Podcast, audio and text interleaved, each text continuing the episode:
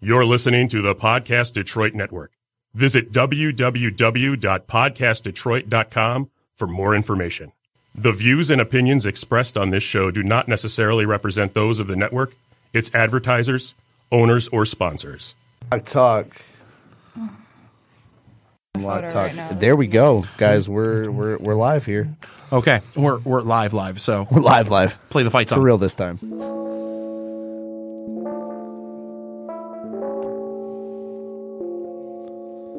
Look at the camera. everybody.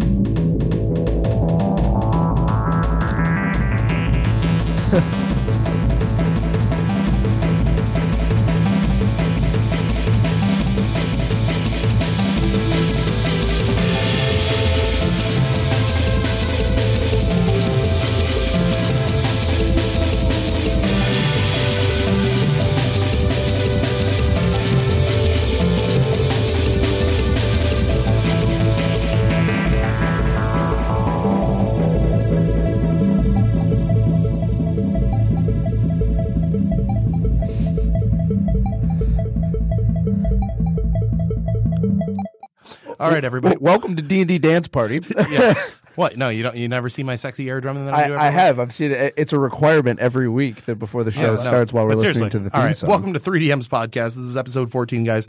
Uh, this week we are talking about the little things. And uh, what we mean specifically by that. So we're doing January New World, uh, New Year, New World, you know, doing some world building and stuff. We're all working on a campaign setting together. and, better or worse. Yeah, for better and worse, and, or worse. No, it's and worse. And uh, today we're going to talk about the most unexciting but necessary part of really any world building adventure that's economy, transportation, tech levels, things like that. The the stuff that you forget you need to have when you're doing your world building until like it actually comes up in play. It's like the world needs to be believable, and if you don't actually write any of this in, and players decide to do anything other than go off your carefully aligned plot, they're gonna that illusion is going to shatter once they realize that you can't figure out how exactly a town makes money. Yeah. So before we launch into that, though, uh, we record every week out of the Podcast Detroit studios in Royal Oak. Uh, Podcast Detroit, if you live in the southeastern Michigan area and you've ever wanted to start your own podcast or online radio show, it's just as easy as getting in contact with them. Go to podcastdetroit.com to get started. Uh, super cheap, super affordable, gives you a lot of good opportunities. And, uh, very comfortable studios and a lot of great people to work with. So, Podcast Detroit. So, I recommend it. world building week three we've already done a lot of the big sexy stuff you know like gods and uh you know The, the, creation of the world. the creation in the world you know all the stuff you really look forward to so let's get into everybody's favorite part of world creation tax law yeah. Currency inflation. What's the percentage? no but for real so uh, we've actually got this mapped out a little bit we're going to try to touch on a bunch of little stuff that always gets uh, glanced over sometimes Kind of swept under the rug. Yeah.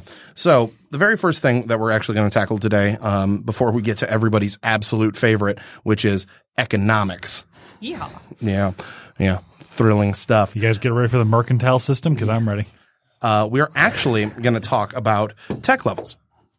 Yes, that's it's it's one of those things tech levels or this kind of thing that kind of just gets assumed to be at a sort of 1400s or rather 1300s medieval Europe level and just doesn't ever move from there, which can be frustrating because that makes no sense. Yeah. So, um, let's start off really quick though with the levels of fantasy that we can all be expected to work with. Yeah. So, generally speaking, in a fantasy game like Dungeons and Dragons, and indeed like fantasy literature, there's three rough categories of fantasy that you're going to care about. There's low fantasy, where, well, I, it sounds somewhat dismissive, but it's a setting more grounded in real world problems and real people than most things. And the, when I say low fantasy, I don't necessarily mean low magic, although it usually implies it. Low fantasy is low amounts of fantastical elements in the setting. Uh, a good example of low fantasy that almost everyone will be familiar with is uh, Game of Thrones or The Witcher. Yeah. Or less commonly, there's other things that are sort of swept under the rug, but we'll get to those later. because Yeah, we'll most of us- cover those later. But yeah, things like Game of Thrones, The Witcher, both really good examples of stuff where there are dragons in them. But at the same time, a lot of people don't believe in them yeah, because most people are just more interested in getting through the day or you know There aren't wars that are many not between dragons. good and evil; they're And- for conquering land and and where there are there are problems that are brought up that do involve like the the gods of Game of Thrones. That's not the centralized plot. So- it's really about who's sitting on the chair at that point. So that's low fantasy. Um, really quick, what's mid and high fantasy? Mid fantasy is uh, the best way to describe it is Conan the Barbarian. The best to describe it. Fantastical elements are everywhere, but it's not like everywhere, everywhere. It's the average person has probably seen a magical thing happen, but that doesn't mean that they're just you walk out your building, you see your local wizard creating a magic item on a street corner or something. Yeah. And that's from what- people are probably pretty familiar with that because many uh, fantasy settings are in fact in mid fantasy and high fantasy is sort of the other end of the bell curve to low fantasy where magic is everywhere and fantastic elements are everywhere. Um, the largest and most common one people are probably familiar with is uh, Warcraft Yeah. is extremely high fantasy. Yeah, There's magic and there's uh, non-human races everywhere and things are all about good and evil. And You walk into Stormwind and there's 85 people just sitting AFK with a legendary weapon. pretty much. We got a few first time listeners on this podcast Yeah. this week, too. So shout out to Amey Yazha That's- and Vit- Victoria Villanueva. that's actually a perfect segue into Jake telling tell the new viewers all about our giveaway. Yeah, no, we did glance over that. So, by the way, uh, thanks for tuning in, new people. Uh, we are doing a giveaway once we get to 500 likes on our Facebook page. Uh, Fado, if you could kindly post the uh, the little pin on our comment section about uh, the exact specifics on our giveaway. But head to our Facebook page, 3DMs Podcast, throw us a like, and uh, once our Facebook page gets to 500 likes, we are going to give away a book to two lucky listeners. Um, any book you want from fifth edition, really, or any uh, you know any book that's reasonable for us to get our hands on that we can send to you. We'll even autograph it if you really want that. But um, point is, once we get to 500 likes, we're going to give away two books. So Non Spelled special, Like um, Amey, we saw that. non special edition. yeah, Just not- to clarify, We can't pay three hundred dollars for Yeah. a special We're not, edition we're book not from going to two camp on thousand an two. eBay auction for you. No, you can do that on your own time.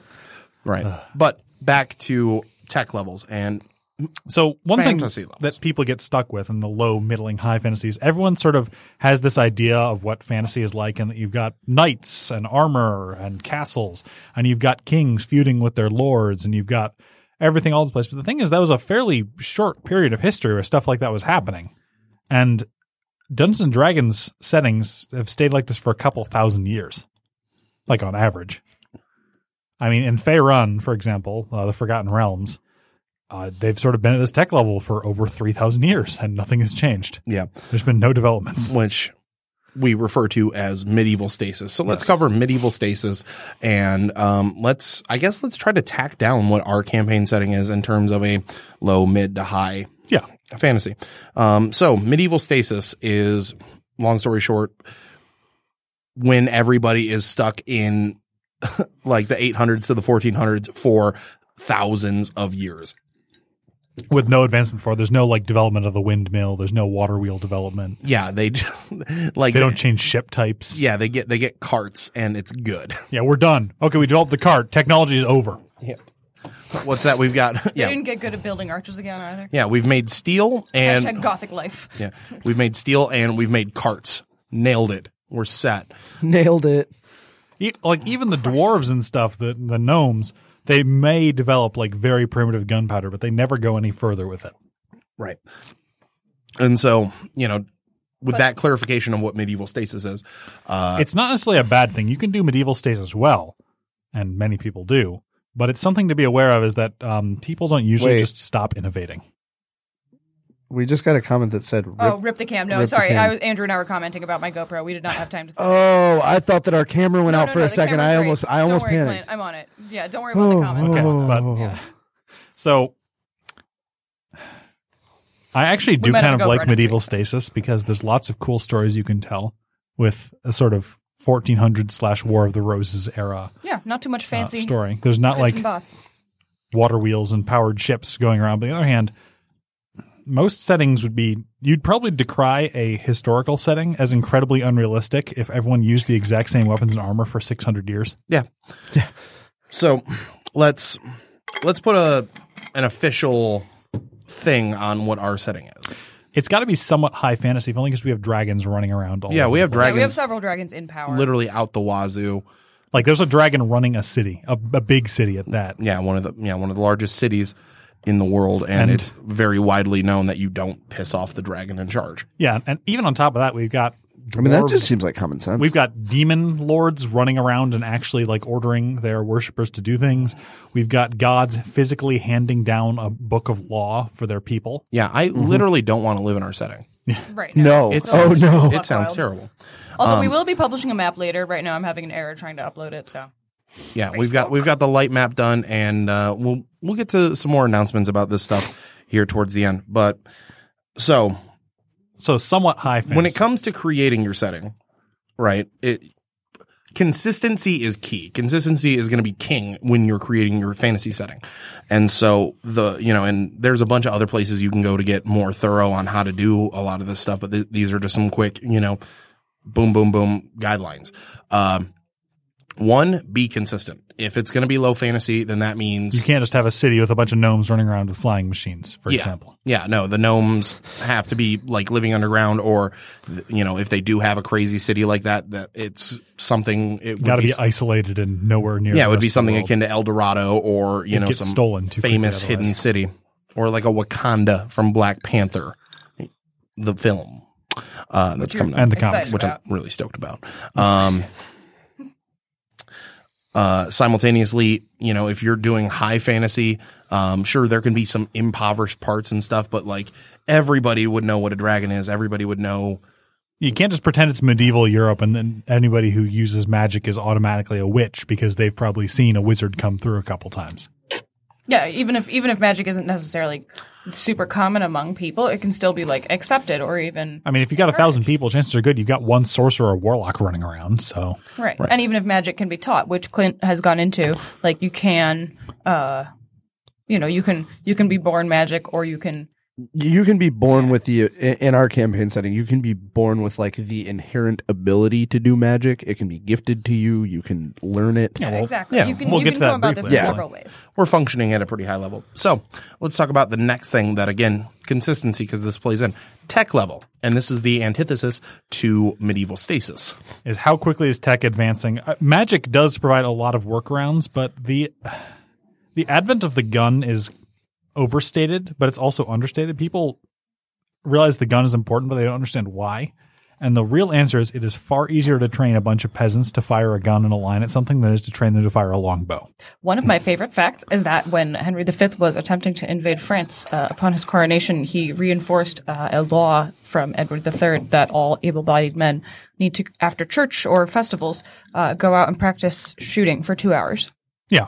Because the thing is, you have to train somebody for their entire life to use a longbow. Yeah. And you can train a peasant in a day to use a musket. Yeah, and, and uh, yeah, and rifling. You know, some yeah, up until a Rifling point, is too, later, just yeah, up mass. until a point, guns were more dangerous to the shooter than to the shootee. So, And pike and shot was a thing for about 200 years, if I recall. So, like a bayonet. no, Oh, pike and shot is in a formation of pikes Oh. backed up by musket lines. Oh, okay, cool, cool. So, tech level, where would we put our stuff at? And then it's I'd say we don't. I'm not sure if we have guns in the setting yet. My guess is no, because we've got we have some people running around in sort of 1500, and we've got other people running around in early 800s. yeah, Like- no, there there is a middle ground. I'd like to think that. I'd say we're at the very end of the high medieval era. Um, I mean, I'd like to think that gnomes have guns. I mean, almost certainly it's the only way they Because- can compete. Yeah, it's the only way they can hang. Um, I'd also like to think that maybe an- another race or two have figured out the secrets to making guns. Clockwork is also a big one that people forget Yeah, about. I was going to say so- the gnomes are going to be heavy on like clockwork and maybe like steam power because I love that. Of course, you can't forget magic exists too. You can't Right, replace exactly. everything exactly with magic. I mean, a steam engine. Can you imagine how much more efficient a steam engine would be with a, a captive water or fire elemental in it? Yeah, exactly. Also awesome. That's that's my thinking for the gnomes. You know, So and we also have some nature spirits too. That we're with gonna get tech into. levels, um, it's it's another thing that you have to kind of remain consistent. You know, consistency is going to always be key in these matters. So with tech levels, you know, guns is usually like the biggest indicator of where we're at. But things like the printing press has the printing press been invented? That makes education almost trivially easy to distribute among the population. So you, yeah, you have to think about these things when you're designing, you know, because if the printing press has been invented, then books have suddenly become cheaper. We're no longer relying on monks to copy everything down. Yeah, you're into not new relying on books. wizards to be the only people who know how to write things and Yeah, suddenly Extremely, education becomes a lot more accessible, and so ever suddenly everybody's living in less squalor. But and there's more wizards around obviously too. and more importantly, Which may or may the not domino be a good thing, according effect to you, of Paul. advancement begins because if you look at human history, Uh, I mean, we spent what Incremental- incremental progress. thousand years just co- sort of living in the outback. incremental gathering progress and hunting. throughout history. And then after the printing press became a thing in 600 years, we have Unimaginable tech advances. like, My yeah, boy Gutenberg knocking it out the park, crushing it. Nacho just said, "Now if only we could use the printing press for spell books." you could. I, it'd be hard, but you could, depending on the text you're writing it in. Yeah. I mean, of course, there's Movable type. there's well, the problem, of course, is spellbooks are very weird. and We're going to talk about spellbooks, them exactly. yeah, later. spellbook yeah, is a spell weird books thing. are We'll get to a, that. a whole different That's a animal. whole other can of worms. Um, But on top of all this, so we've got the printing press, we've got guns as big indications of tech. Steel is Yeah. a huge one. Metallurgy. well, I yeah. think I've, I've never seen a setting where it's just assumed that, like, where it isn't just automatically assumed that steel is like the main thing. The thing is, the steel is really hard to produce. Actually, I know it is. Yeah, good steel is very difficult. But a lot of a lot of players like to, you know, like it's we usually go with European style fantasy for what a lot of players run. So there's always plate armor, steel shields, steel swords, steel weaponry. I mean, that's why the stuff is so expensive in the first place, uh, which we'll get into when we hop into economics in here in just a second. But oh boy, get ready. yeah, oh yeah, everybody. We're going to be talking about percentage of inflation. Get ready. Yeah. Oh, Do you want to learn some more medieval fantasy facts? Because we bout to. Also, Nacho commented hashtag Wizard Master Race. Yeah, well, It's real. You ain't wrong. So the less It said about was a wizards, the better. wizard. Final and thoughts. He used magic. yeah, final thoughts on tech level I think in our world, I think the gnomes again will be the most technologically advanced. as but- is tradition. Yeah, Right. But I think that uh, for the gnomes, I would rather have them be using like steam mixed with magic power, like with the air and fire or the water and fire elementals. I think I mean, that's really cool. steampunk is popular. I'm not a Yeah, huge I fan love of it. steampunk, but uh, I can't deny its popularity. Yeah, so. exactly. You know, I'm doing the I'm doing the gnomes. I get to decide this, and then uh, do what I want. I'll do what I want. Uh, and uh, yeah, it's limited guns. Well, no, because once a gun, guns are not very hard to make. It turns out it's actually harder to make a good longbow than it is to make a good gun. Yeah, no, making making a really respectable sword much more difficult than making a just make working gun. a tube that is you know uniformly wide. That's Seal it. at one Done. end. Yeah. Done. Yeah, you don't even Next. really need to seal one. end. You just need to make non-flammable material at the other end. Done. I mean, that does kind of go over the whole interchangeable parts thing that happened in the 1800s, and that's when gun production got real sweet. Yeah, replaceable parts is another huge thing, but that's also a bit too industrial for me, I guess. But Yeah. But, But you could do that in your setting if you want. yeah, industrial revolution. In fact, If you're that sort of nerd and you know about that sort of thing, go I, wild. I, this is a secret that people will disagree with. I love post Cataclysm World of Warcraft when everything sort of became early 1800s fantasy rather than medieval fantasy. yeah, no, I actually do have a there's a With the- spot in my heart that I appreciate for that. There's sort of an industrial revolution going on, and everyone has guns now, and it's a Yeah. huge thing. Everyone has guns, and it's uh it's an interesting thing to do. But I do love the idea of like uh slightly like late Victorian. Uh, A time of great innovation is an excellent campaign setting Mm-hmm. too, because it's you get to the sort of Boer Wars, and you get one end literally still fighting with spears, shields, and armor, and the other end is using like repeatable rifles. And the best part is, when you get tired of running D and D, you can play Shadowrun set 200 years in the future in your campaign. Um, Oh, I'm just going to hack this computer with a magic. yeah. So, moving on to economy. Um, I do believe in our comments we have a pinned post um, of a Reddit thread that I'm I've left there uh, just to make things a little bit easier because this is honestly one of the best explanations of how the economy in Dungeons and Dragons works. Yeah, there's a couple problems that everyone continuously brings up with Dungeons and Dragons. Kind of like, what the heck is an economy going to do when a PC strides into town carrying twenty thousand gold pieces? Right. Not unlike Mansa Musa on his Hajj to Mecca, he was going to cause runaway inflation across Yeah, it's going to northern collapse the Africa. economy in Africa for two hundred years. Yeah. and o- on top of that, this is happening like every couple weeks.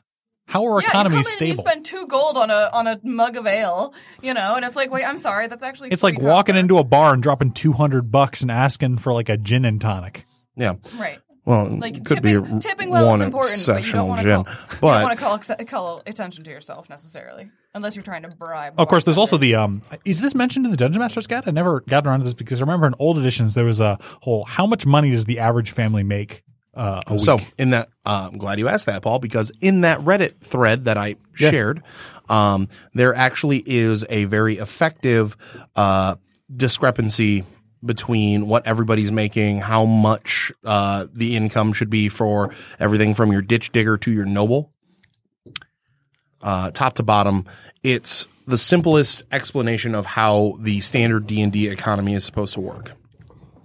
Now, um, again, kids, the the word of the day is consistency. It- you c- if you do something unrealistic, as long as you do it consistently unrealistic, nobody will notice. Yeah, true.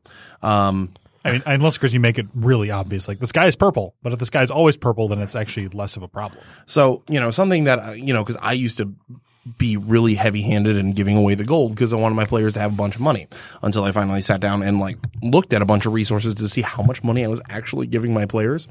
Um, yeah. So your, your average lord, for example, based on, uh, the, the Reddit post does an excellent job of illustrating like what the tax percentage they're doing is. Again, tax law, thrilling stuff, guys Yes, we're getting ready for taxes. at a 17% at a 17% uh, taking away from a small village uh, he should be making somewhere in the area code of about 300 to 500 a month And you're handing out like a couple thousand gold and, every adventure. and yeah and then adventurers are literally walking around with like 3000 gold on their belts You're like, oh yeah, I'm going to buy a magic sword. Uh, We've talked about this before. I'm kind of glad the magic item mart is gone because it lets the uh, dungeon master control more what happens. But the thing is that money rewards in Dungeons and Dragons have historically had a purpose or another. In third edition, the most popular edition prior to current edition, um, you used it to buy magic items at absurd prices that would crash local economies forever. at in first and second edition, gold was experience points. Whenever you got gold, you got experience points. So but now gold just kind of exists. right Yeah. You can't buy magic items with it usually. So what are you doing with all that gold? bribe people. Are you just are you just going out to get blasted on the most expensive beer every single night i mean i still love the, i uh, Yes. still love the idea for a of- decade? I still love the idea of the uh, you know the sword more expensive than a kingdom but Yeah. Hold on, I'm just going to buy this sword for more than this entire town is worth. yeah From this random shopkeeper whose name I've never heard. yeah what's that oh yeah don't worry it's just Now the you're a baller. Mm-hmm. We're we're just going to drop a lord's monthly. We're just going to drop a year of a lord's pay on a single sword that hits people 5% more of the time. Yeah. Why wouldn't you? It's made from stone. It's made from metal that fell from the sky. It's ex- it's extraordinarily brittle and irradiated. It's forged with dragon fire, quenched in blood. A lot of blood. I don't know how I got it. at least 700 people Found it in my backyard. you can have it too. Uh, what makes it so great? Uh, it's got a plus one next to it. Jeffrey Verheesen makes a good comment about. Uh, I was just setting about to bring needs, this one up. Yeah, to have a comprehensive le- level of technology or not. I agree. You know, you can make it as wild as you want. You can be as you know disparate as you want about uh, the sort of level of technology that various you know races or cities or kingdoms might have. But you know, I do. I th- do. you got to I- think about the economy and like, are they interacting? I like the fact that he brings up uh, the Islamic Golden Age and the European Dark Ages happened Yeah. roughly the same time. Oh, Like Exactly. that. I Although want we, to- we I don't want call to it the ride or Dark die. Ages anymore, really. It's uh, Yeah. just a low period.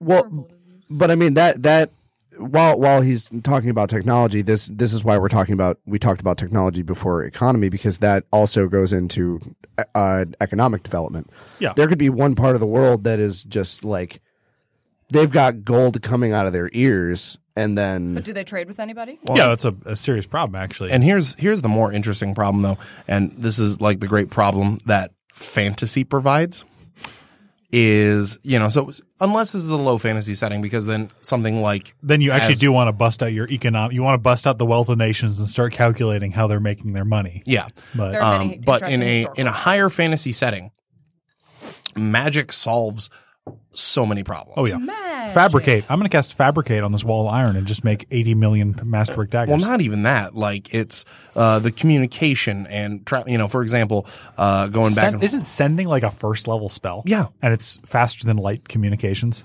yeah, pretty much. It instantly happens. So It's there are you know in hi- in high fantasy settings there are several ways that like the world like the world becomes a much smaller place a lot quicker. Yeah. in a high fantasy setting, kind of like how nowadays it's like at you know at any point any of us can just hop on a plane. hang on. I'm just going to call my Be friend around from the world. Argentina one moment. Yeah. Hi, how you doing? 10 seconds. It's Done. you know so that's it, it's something that creates a problem, but it's a problem that you should have an answer for. Is if one place is doing poorly, is it because they're cut off from trade? I- Are they? Are they getting punished for some sort of um, misdeed, quote unquote, like Germany was after the First World War? Or, uh, or is like a god actually, you know, in this Directly magical setting, punishing them. directly, you know, punishing them? Is there Your crops will fail. Your children will die. are the guilds like just holding all the money and there's just a nasty Reaganomics, you know, poorly done trickle down economy happening? Trickle down is called voodoo economics for a reason, but we'll we'll stay away from politics here. So Yeah. Um, DD uh, podcast. Well, that also brings us to the next part of the economy and things that you need to kind of have in place. Uh, How about transport of goods? not even that. Guilds, organizations, Yeah, mercantile industries. the mercantile, uh, what's it called the mercantile system. And I should mention beforehand that I'm not endorsing any of this, so just be aware. this is something that is almost certainly happening in your setting, but that does not necessarily mean it's a moral or ethical thing to do. The big function of the mercantile system is to enrich a nation by getting as much gold and silver or other precious metals into your country as possible. And a big part of this is A, having a good system of guilds to get a stranglehold on the market, and B, colonizing other uh, Delicious regions to steal colonialism. their resources and bring them home. And the thing, of course, is we're not going to get too deep into the ethics of it. It was probably not a good idea ethically, but it was effective. Your countries are probably doing it. Like in your setting, your countries would need a darn good reason to not colonize other places that couldn't stop them to get their resources. Yeah. Unless you're playing extremely high fantasy with sort of good a battle between good and evil, there's almost certainly some king out there who's uh, economically minded enough to say, "Huh, maybe we should go and take a, nice turnip stranglehold in field that there." cinnamon trade." Yeah. Well, I mean, even if you look throughout history, there wasn't a crusade that was done that wasn't to a economically viable target. Yeah, that was the Seventh Crusade, I believe, and they stopped and they just mugged Venice and uh, they mugged No, that was the fourth Constantinople crusade. That's my instead. favorite one. Yeah, they're just like, this must be it. This looks like he. When I that's rate right. my crusades, well- Alexius Comnenus, the bishop of Byzantium, was like, Uh, There's, this is um, literally the opposite of what I wanted. There's the Doge of Venice, the blind Doge of Venice, uh, Nolio something. can't remember his name. but more importantly, too, it's helpful for characters and uh, or it's helpful for player characters to have a setup of guilds and organizations. Not less than an adventure gu- adventurers guild. We're talking like a potter's guild or a clothes maker's guild. Yeah. and their whole purpose is to what we would consider in current economic system set up a monopoly by conspiring against the consumer. Yeah. Again, this isn't fascinating stuff, but there is, It's also kind of like a labor union. So but there are ways to. It's make like the this- worst kind of labor union. there are ways to make this very effective in uh, for like low level characters. it's not like you're fighting a horde of orcs. It's the local trade union is crushing all life out of this uh, this settlement. Actually, I love unions. Guilds were a bad idea. Guilds were not properly thought through by the people who set them up. Wouldn't that? I I think that mu- would be a, an interesting kind of and that's a hot history villain, take from Paul. if you will. Is your your players trying to take down the guild that is Yeah. just destroying your settlement? Yeah, like I an mean, oligarchs, you know, so the- conspiracy. Yeah, the local, uh, I guess, bread maker, the Milner's Guild, is currently charging outrageous sums to mill your grain, and this is not exactly thrilling. Uh, it's not thrilling fantasy. stuff, but at the same communism. time, It's well, still a, a dangerous and painful thing to do to a society. you know a, a very easy three step thing to do with like, and you suddenly have a compelling villain is yeah the milliners they set up a they add higher prices because there is a drought, but they are going a bit overboard. Yeah, they're trying to make money and they're going too far and crushing people Yeah, basically. and they you know they're paying off uh, lords or whoever up higher. You know, with their uh, you know they're able to add a little bit to the tithe every month, uh, so they're making money. Lords are making money, so they don't really care. So the commoners are screwed. Yeah. this is where the party steps in. Uh, now Hey. he feels like he's being roasted by you, Paul. I'm sorry. Uh, Alan, What did I do not try? I apologize. Alan brings up a really cool uh, comment. He said, uh, "What what I find challenging about creating urban areas is making the law enforcement, keeping the guards strong enough to possibly keep your players in line in case of murder hoboing, Yeah, that's a but also keep them weak enough where the players don't try to go around thinking, oh, the guards will take care of it." Yeah, you can't have the thing is that the guards ultimately the guards should be effective enough because no matter how incredible of a fighter you are, thirty dudes with crossbows are going to kill you. Like I, I think Yeah, you're that that just gonna I. get arrowed. if you're if that- you're going to step out of a bar, you can you can crush a, a giant skull with your bare hands, but if you take thirty crossbow bolts to the torso, you're dead. that goes that goes back to something that when I started DMing, uh, that Jake sent me a, a resource. Uh, I can't remember the guy's name, but it was about kobolds. Was it Andrew Tucker's kobolds? kobolds. Tucker's kobolds. Tucker's kobolds. He had a dungeon It- that he designed where it was basically just only kobolds in the dungeon, and he made kobolds the most terrifying thing on the Like planet to level deal 15 with. PCs. Yeah. because they just set up uh, diabolical traps and good Yeah. tactics. Which, wise yeah, I just you know It, it's something to be aware of, certainly. Uh, to, well, to you know, my take on Alan's question is the, the way I like to do urban policing is uh, there's because there's a lot of really good examples of modern policing and stuff. Like there's a lot of areas uh, we you know we come from Michigan. Detroit is notorious, we will say, To for say the least, Poor reasons, given that it's not nearly as bad as it sounds anymore. and but at the same time, uh, Detroit still has a problem with having adequate enough police officers. Yeah, law enforcement. like they yeah, they, like they emergency put people response away for time. like 20 years, but there's only well a hundred of them they- guarding uh, a. they just yeah they don't have as many bodies as the city of Detroit would like to have. Uh, they're very thinly spread. So you know, it- depending on your urban setting, perhaps the guard is well funded. Perhaps the guard isn't well Yeah, funded. it depends. On, the prosperity of a town is going to roughly indicate the richer town is, um, unless a, the person running the town is particularly stupid or short sighted. The richer town is, the better funded a guard is going to be. Yeah, it's I one of- guess. Or is this even uh, handed down from above? And are these like king's guards that are like a garrison? Yeah, but the thing is, guards.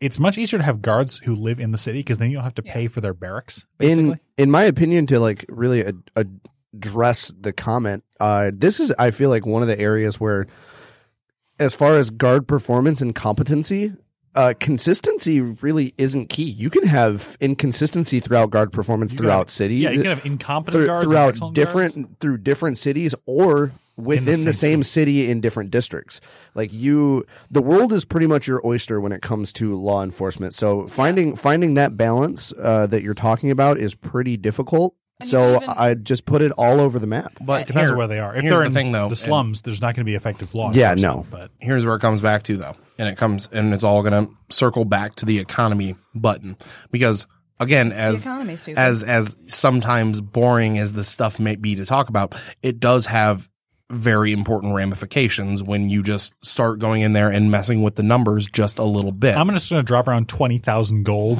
and people just flip out because now their money is worthless.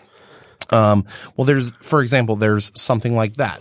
There is also, say, the, uh, you know, say we've got a gilded uh, guard system, right? Like, Uh, Nacho just commented that he uses Yeah. mercenary guilds. Yeah. yeah. Yes, that's not a In, well, bad in, choice. in wealthier cities, Yeah. And then militia, like top down guards, I'm imagining, like king's garrisons in poorer cities, Yeah. which is cool. Um, let's say the uh, the Lord suddenly doesn't want to pay, and he's using scabs, people who want to beat local guards. Well, guess what? They're not that well trained. Crime is starting to get out of hand, but you know you've got yourself a pissing contest. You can And a plot use hook right there. you can use economy to create really compelling problems. yeah, I mean, For your players money to solve. makes the world go round. Yeah. In any setting where it's not just uh, the Dark Lord Sauron has summoned his minions, now the forces, the Yeah. free peoples must oppose him. But no, I'll say you have it to again. It's the economy, stupid. it, you have to at least note that at some point people are going to wonder, am I getting paid for this? Am I getting paid enough for this? There are fanatics, but those are outliers. Most people are not going to die for a paycheck. no, Maybe. Um, Like I'm saying, there are fanatics and there are suicidal, uh, suicidally overconfident people. But your average guard is not going to rush an adventure unless he's got 30 guys backing him. Yeah. Or he has a really good reason. Yeah. Yeah, that is also a conceit too that sometimes drives me crazy when it's just like guards are laughably bad at combat. No, they're they're trained. I mean, the They're at thing is, least is that level one. At, in, They have all in, level. in rich cities, they should at least be like first or second level fighters, and maybe even third or fourth level fighters. Yeah, all or like told. the captain of the guard would be like a third or fourth level fighter. Yeah. Yeah. actually no, Academy Guard is probably going to be around fourth or fifth level. Yeah. because that's It should somebody be easily that's fifth like a, level. an adventurer or a soldier who went on a Fair, big yeah. campaign and came back and is actually pretty good at his job. Yeah. And, and that would justify why he is now captain of the guard and not just a regular guard. That actually, w- I'd like to segue to that though, because that is another bit of world building, uh, little little bit of world building that is it varies DM to DM, and so I'd actually like to hear this from everybody at the table. Okay, um, what is the and this kind of ties back into medieval stasis and uh, like the levels, uh, you know, high fantasy, low fantasy, stuff like that how many capable adventurer NPCs are in your world, and like what's, what's Why are people average for you? adventuring? That's another good question, but we'll we'll Well, save that. we'll, for we'll a get bit. to that, but I'm I'm just you know I'm throwing adventurer out there as kind of a catch-all, but like just like you said, fifth level fighter. Uh, he went out on a tour of duty. He came back. He survived. He's clearly a bad bad man. Um, It depends how quickly you hand out experience, I feel. I mean, in my campaign setting, you have up to almost eighth level with extremely experienced veterans and like war heroes, but it doesn't ever get higher than that. I saw a big and excellent, I've read, I should say, a big and excellent thing about why in the real world, the highest level people you ever meet are about fifth level. Yeah. Uh, this is a fairly unexceptional world, and the average person, like even the average excellent individual, is still not that tough because obviously this is a world in which bad things happen to good people for no reason. Yeah. So again, this is kind of a weird topic. I'm I'm struggling a bit here. Please forgive me. Is people and especially high level individuals do have to settle down because you can't just always go run around fighting mummies forever. That's not a sustainable uh perform like a sustainable job. You're, gonna, die. You're gonna take an arrow to the knee. yeah. You're gonna take an arrow to the throat. Yeah. Like it's just gonna happen eventually. Yeah. You can't just keep doing it. yeah. So, but so more formally, just about eighth level is where you go. Yeah. Okay. for like the most talented, most experienced in huge cities. All right. And then, but obviously there are still like the epic examples. Oh yeah, like uh, people who live for a long time. Like you're gonna have elven heroes who are twelfth or fifteenth level, Yeah. but they're sort of sitting on their laurels because they're busy with all the politics that have sort of encrusted them over time. All right. So they can't just keep they can't drop everything and go help out your PCs. Yeah. That's, I mean, yeah, that's kind of where my setting sits is normally that's where it's at, but I'm currently in what could be called the age of heroes because there's been a bunch of campaigns back to back to back to back. Yeah. In about a 50 year time. pool. of very powerful people. There's a bunch of there's a lot of very powerful people running around my world right now, and it's slightly a problem. Um, Is that why you're killing everybody? To prove just a little bit. Jeffrey has another really good comment. Uh, is the setting you're working on purely feudal kingdoms, or do you have mercantile city states as well? If so, do these interact since they're basically rival economic systems? Oh, of course. Yes. It's a great way to A create Rurigon, conflict. for example, That's is eh, plot. exists pretty much solely to acc- accrue uh, Pulsarax wealth. Yeah. Uh, and just obviously give her stability. I mean, the Dragonborn peoples, I'm not sure what their uh, their empire name is, they are conquering more and more people because they want to get everyone under their rule so they can get their tax dollars. Yeah. The, the hill dwarves are currently conquering and enslaving as many people as possible be- to prove they can. Yeah. So There- there's conflict. There you go. That's plot.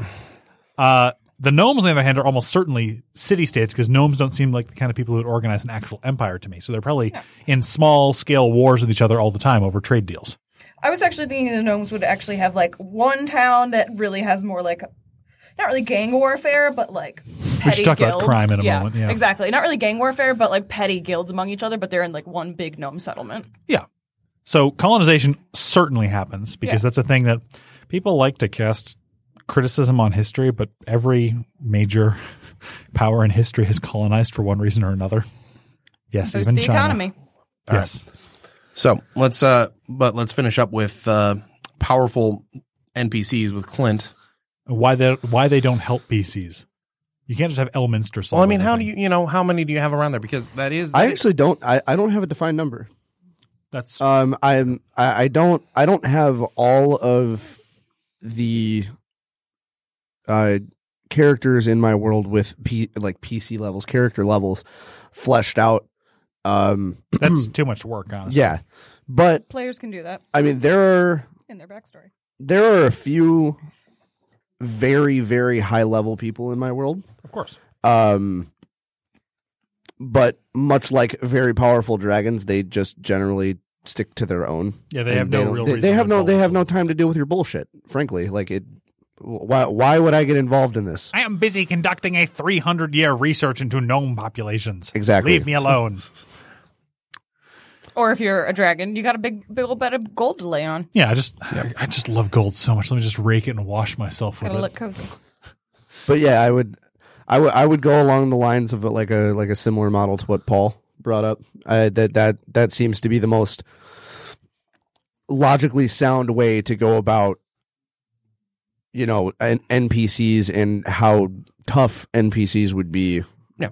in a campaign setting All right. So let's move on to transportation and just the, the last little bit of fleshing out your world. Because again, People need to get pl- uh, places. People need to move goods from places to places. Trade is essential to human and not demi-human and other human civilizations. Like elves probably don't need as much trade as uh, humans do, but dwarves certainly do because they live underground Yeah. usually. So, So- how are they going to get their their beer? They can't grow wheat underground. They can't grow hops or underground. Oh, can you? not with that attitude. You can not grow unless, there- cave mushrooms. not unless there's just like one dwarf mage that's casting light But see, though, that's the thing. Or- though. or, yeah, It's- they take shifts, It's, you know. it's a well, it's a that is something though that is considered in a high fantasy and a low fantasy setting. If it's low fantasy and they're you know the dwarves, yeah, they have to be pretty ambitious with their trade routes because they don't have enough wizards to do that. If it's a high fantasy setting, it's like, oh look at that, we got the interns back from the magic college. You kids are going to be casting light all week. You know, alan just said airships with like five eyes and in all caps that's actually funny that you say that because we have an airship in our campaign setting that i play in on wednesdays I even have a beautiful model of it. yes. Well, It's to scale. It's transportation colossal size. is interesting, and I'm going to go back into boring economics. So bear with me for a moment. all right, for almost all of history until the invention of the train. Uh, it was whose rocket? It was not Stevenson's rocket, but something rocket. It's the first train. Water travel, like ships, was so much more efficient than caravans. Oh my God. That it's not even like It's left. I can't compare them because in the same time it takes for you to ship uh, one wagon load of goods to another city, you can ship about six or seven ships, and those are carrying around ninety times more stuff. Yeah. So water Oh, yeah, travel like they're is the expensive. life- yeah, they're expensive to invest in, but worth it. well, I mean, yeah. but that's why historically most major cities are usually on some form of water. yeah, or a river that leads into the ocean that you can sail up. Yeah, Port, I was port gonna- cities are a big deal for a reason. yeah. But that being said, let's take a step back. Flying and levitation is a thing in Dungeons and Dragons. Yeah. It's admittedly a high level thing, but if you can But hire a it's a fifth thing. level wizard to cast levitate or fly on things, then you've got a levitating Yeah, then you've got- canal system. you can go even faster Got than it. ships. got a And even more than that, teleportation circles is something I very much recommend new DMs sort of just delete from their world when they're considering what is actually happening. Yeah. Because teleportation circles render every other method of transportation completely obsolete. It's actually true. I've had to slowly work them out of my campaign setting. So yeah, I you kind of I kind of messed up, and I introduced them like uh, two months ago. yeah, no, it- In the time it takes to ship one shipload of goods or something, you can ship around 18,000 times that amount through a teleportation circle. although there is um, actually Wizards does do a pretty good job in fifth edition of covering their butt on it. If you want to like get really hard tacky with the rules, because it costs roughly a hundred gold per transport still. But even that's with a circle nothing. made. It's a it's a ten by ten circle. Do you know how much money you can make if you transport a ten by ten cube of anything through it? oh, I, I know, I know, but It makes all other forms of transport completely obsolete, and your city would be built in a sort of circle around your teleportation circle. There's no no other method of transportation deserves to exist after teleportation circles are created, which is why you should remove them from your setting. Because you can't have the whole escort this caravan here as a plot hook, because the caravan is laughably inefficient compared to a ship, which is laughably inefficient compared to a teleportation circle. yeah. But at the same time, though, I think they exist as a good way for the Mages College to have all that money. Oh yeah. All of that. if you're going to have money. them, make sure the uh, the mages college or the mages collective, whatever you're going to call it, is being very careful with the secrets of uh, teleportation circles. They're dangerous. Yeah, They're very Nacho dangerous. just commented. Pro tip: teleportation circles should be used sparingly, otherwise your PCs will ruin your plans. Yes. Fact. Yeah, and plus you just then you miss out on nature stuff. Oh yeah. You know, you don't get to do the You can't just have every campaign set only in cities because teleportation circles exist. not with that attitude. um, I mean, you could. It'd just be a very different setting than Dungeons and Dragons. but again, having in mind, uh, you know, your conflicts between cities, who's got boats moving where and stuff. This is this is where pirates come from. It's it's one of these things that when you start, you know, because initially this stuff seems really boring, but when you sit down, You and plot start- out the consequences of any action. Yeah, and you plot out, you know, okay, this city here has a trade deal with a city farther down the coast, and there's a city in the middle. And that city in the middle hates the city at the bottom and so wants to interfere their trade.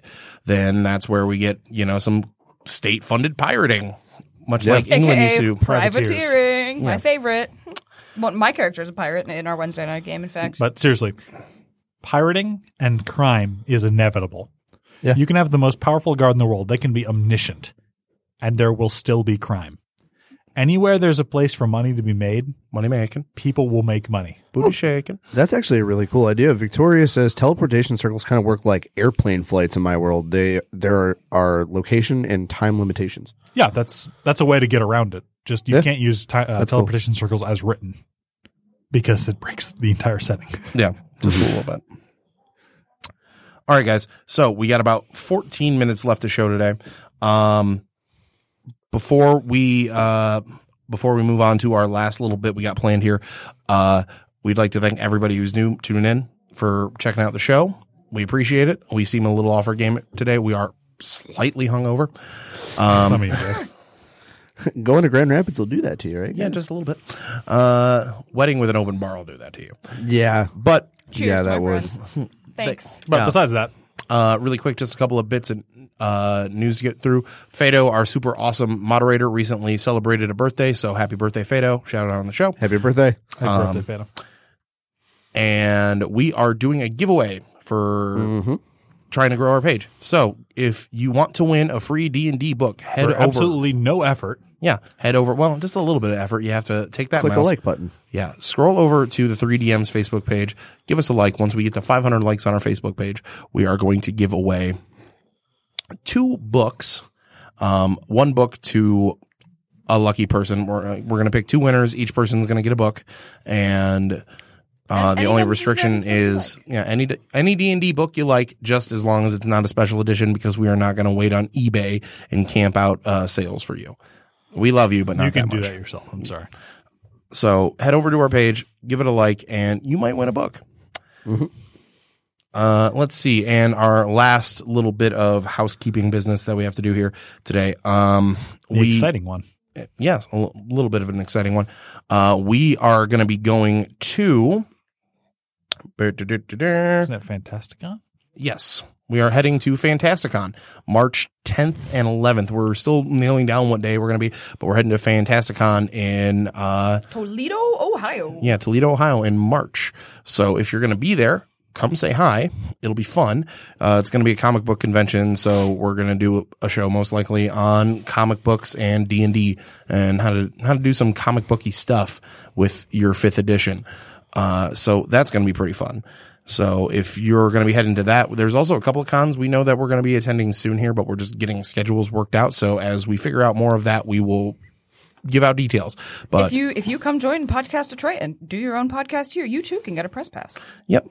So With that in mind, with that in mind, let us finish up the nitty bitty little details. And the last thing we've got on the list after doing tech levels, not crime. I hope that's another set. No, that's a- another scenario. Oh, entirely. yeah. that's a that's a whole nother beastie. Um, the final thing you have to really focus on as far as like a nitty gritty itty bitty detail that can sometimes be granular. if you gra- will. yeah, granular, but it's super important. Is what is the nature, the availability, and this kind of brings us back full circle with tech level or uh, fantasy levels, the availability and the applications of magic. This is an important one, so pay attention. Yeah. Magic is arguably what separates Dungeons and Dragons from all other role playing games. So Mm-hmm. this is the biggest one, and it just I I'm a little disappointed we saved this for last because of how exciting it is, but we have time, so let's do it. Yeah. Yeah. So magic, how available is it to you and your to you, your PCs into the world? Is it like one in a thousand people have the talent to do magic, and they people and the whatever the mages collective it is goes out and harvests people who are capable from a bunch of families, or is it anyone who can read books can eventually learn how to use magic, or is it only you can go to the mages college if you want. You know, since if you can got the read. money, yeah, you send your second son to the mages college because you can't send him, you can't give him everything, so he's got to be a wizard to help out your other brother.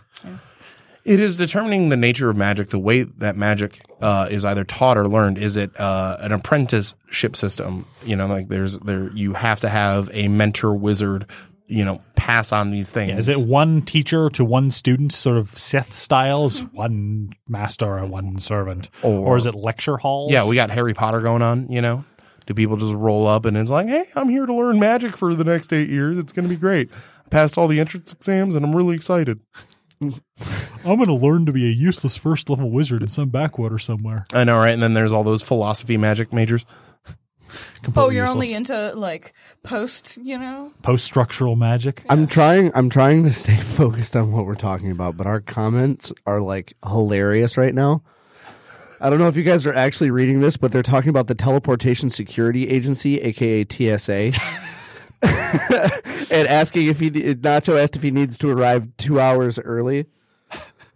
Get Victoria to the says no lines. need to arrive two hours early, but in my experience, just showing up on time is challenging enough. And then Dan says it's just r- the regulation of potions more than two ounces that ties up the time. That's real. I had my sunscreen taken away from me at Gatwick Airport and I was very sad and I got a sunburn. Watch out, you could use a magic bomb shit. with those Oh, Okay. potions. All right. No, but let's It's real. let's talk about magic really quick. He says Nacho says so I should move my potions into separate containers to Yes. speed things up. Yeah. Send them to the magic E-, scanner. Anyway, In an uh, invisible g- going going into magic. Um, I that that was uh, one of the things that I was uh, put in charge of doing for our campaign. Have you setting. done anything to involve it? Yeah. Excellent. Um, li- like I've just to recap what I said in uh, previous episodes, or previous ep- episode. Episode. Ugh, easy for me to say, right? Um, Go on. I'm listening. it it it's a physical force that exists. Yeah. So it's it's not like this crazy supernatural thing, even though magic is inherently supernatural, but it's not. It is a natural force that exists in the world. In our setting. in our setting. So the way to use it is obviously by manipulating this natural force. Um, Okay. obviously, with the exceptions of like clerics and sorcerers who are just kind of born like Right. that. Yeah. Well, You I know, mean, But more importantly, though, Traditionally speaking, we're going we're we're going as far as casting goes with magic uh, Yeah. and the classes, the caster classes, the traditional ways that they would okay. Oh, But, achieve their magic. Where well, a- so here, but here are so here are the them hard hitting journalistic questions. all right, um, what is your favorite color? What is your favorite color? And where do wizards go? Do wizards go to colleges? Do is it a- wizards do go to colleges. Yes. okay. So it's post learning. So how do the colleges make money? Because uh, reagents ain't cheap. No. and they gotta they can't gouge people's scholarship money anymore. How are they gonna do that? Yeah, exactly. um Government funded. they a majority I like to think a majority of the Mages College's money are brought in by once you go through the Mages College and you go, like the Mages College will send mages from the college out into the world on assignments very similar to a character that we had in a game in the Wednesday game where you know you could have x amount of guys in a guard but like if a guy's hurling fireballs at you All the crossbows ain't going to help that. Yeah. Yeah. it, they uh they, they make a decent amount of their money by sending out mages to different cities to do different things depending on what type of magic they learned while they were at the mages So college what you Like Wait. public works. Maybe if they're Yeah. getting paid enough. Yeah, it doesn't mean, you know, here's the thing I think about stuff like that. Uh, if you're a wizard, right? Like, and you're a very smart wizard, uh, you know, I know a bunch of like people who are chemists and, you know, come from other, you know, like great scientific backgrounds. And even though they understand how to make a bomb, they have no interest in wanting to make a bomb and then go to a battlefield and deliver said bomb. a lot of these wizards, would be fascinated by the study of magic just for the study of magic. I mean, sure, you get the, you know, you get Jeffrey, you know, the one who really, really, really, really, really loves evocation magic. But other than Jeffrey, because he's weird, um, It's just a bunch of nerds writing down. yeah, it's a bunch of nerds like you know trying to Making stuff advance the study of levitate. magic. Yeah. You know, I being mean, like- you got the couple bomb disposal techs who are way too excited about explosives, but Yeah. or explosive magic in They're this just case. nerds. so you know a way that's feasible for your you know your mages college to suddenly make money is they do big public works projects. Yeah. you know, When Uh, paid. Why? Yeah, why have? Um, They why have a bunch of low you know low intelligence commoners do you know building an aqueduct and it would take months or even years to make it work when mages can have it done By the next week, yeah by next week also also on top of that, the Mages College is much like actual universities, um, for the most part, spearheading research. Um, you know, they'll they'll go on. Oh, hey, we found. You know, it. It it gets into something like: Are all of the monsters in the monster manual there? Are any of them extinct now? Because if you have, we have crossed an owl with a bear because we could. if you have things, if you have things in your Magic. campaign setting that have gone extinct, for example, then the Mages College would be the ones that are doing the excavations. Yeah, cool. I you like know, they they are the spearhead of any sort of intellectual development. in fact, I would go so far as to say they probably replace traditional colleges because who wants to be a regular chemist when you can be a magic chemist? Exactly. it. right, and that's how you can also sort of cover up for technology. And when is having alchemy that. actually works. yeah but let's get back to the other uh Hard hitting question. other hard-hitting questions about magic Okay.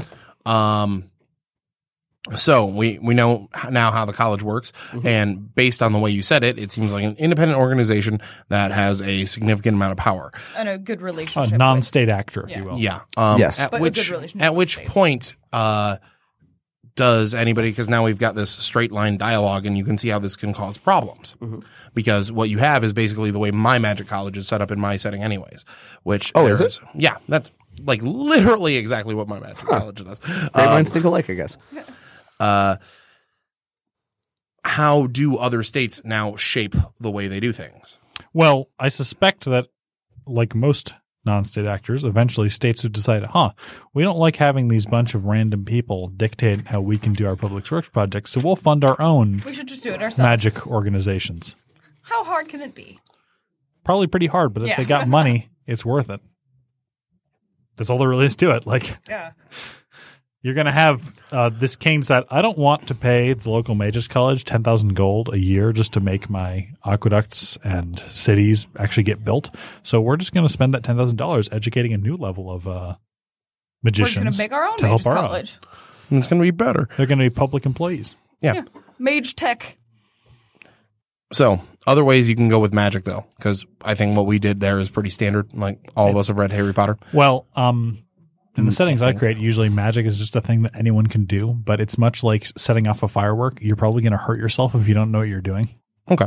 Yeah. So absolutely anybody can use magic. It's just if you try to use it and you don't know how to use it, you're going to die. And let's on on the last little bit. Uh, let's talk about how magic actually affects places in the world. Because I mean, again, if we're so if we're going with the you know just like one of the standard ways people use or uh, explain magic in their games is it's a bit like a natural force. Yes, Yeah. Is it's a it fundamental is there force. like a Final Fantasy VII kind of uh you know like mana or a source of energy that flows through the planet? it depends on the setting, obviously, but I think in this one, um, magic is directly given by the gods. So if the gods feel that too much magic has been used in an area, they can reduce the amount available. And just like that, going through our little you know list, we set a tech level. We set uh you know if we're in medieval stasis or not. We set if we have high or low fantasy. We went through our economy. We went through our transportation, and we went through magic. And in one hour of just glancing at these topics, we have been able to set narrow- a fundamental basis for the world. narrow, refine, and set up our world in the future. I actually just got a decent idea for uh, the overall setting. Uh, a- as as we stated before, uh, we we talked about the creation and rebirth of the world Yes. on a prior episode. So as you said, the gods the gods can take magic out, and s- maybe instead of taking magic out, that's when the gods hit the reset button. Is they're like, well, there's way too much magic in the world at this point, and that's why the high level magic users will survive. They pass on the knowledge of how to. Great, use Clint. Now said we can't magic. sell this. Now we can't sell this to people. You've done it. Damn. You've messed it all up, Clint. Why would I sell that? What what what do you what do you mean? You've ruined everything, Clint. All right. Jeez. But we're out of time. We're out of time this week, guys. Um, Thanks for tuning in with us. Thanks and for thanks tuning for in. being a hoot. yeah. So next week, uh, we're going to finish up world building. We're going to have our map 100% done. We're going to talk about geopolitics. Uh, again, exciting stuff, but we're going to finish off world building. And then I think first week of February, we're going to do villains. We're going to talk about villains Villains. because we've been wanting to do that show for a while. Important thing to talk about. Yeah, too. so I think that's going to be a big that's going to be a big super show.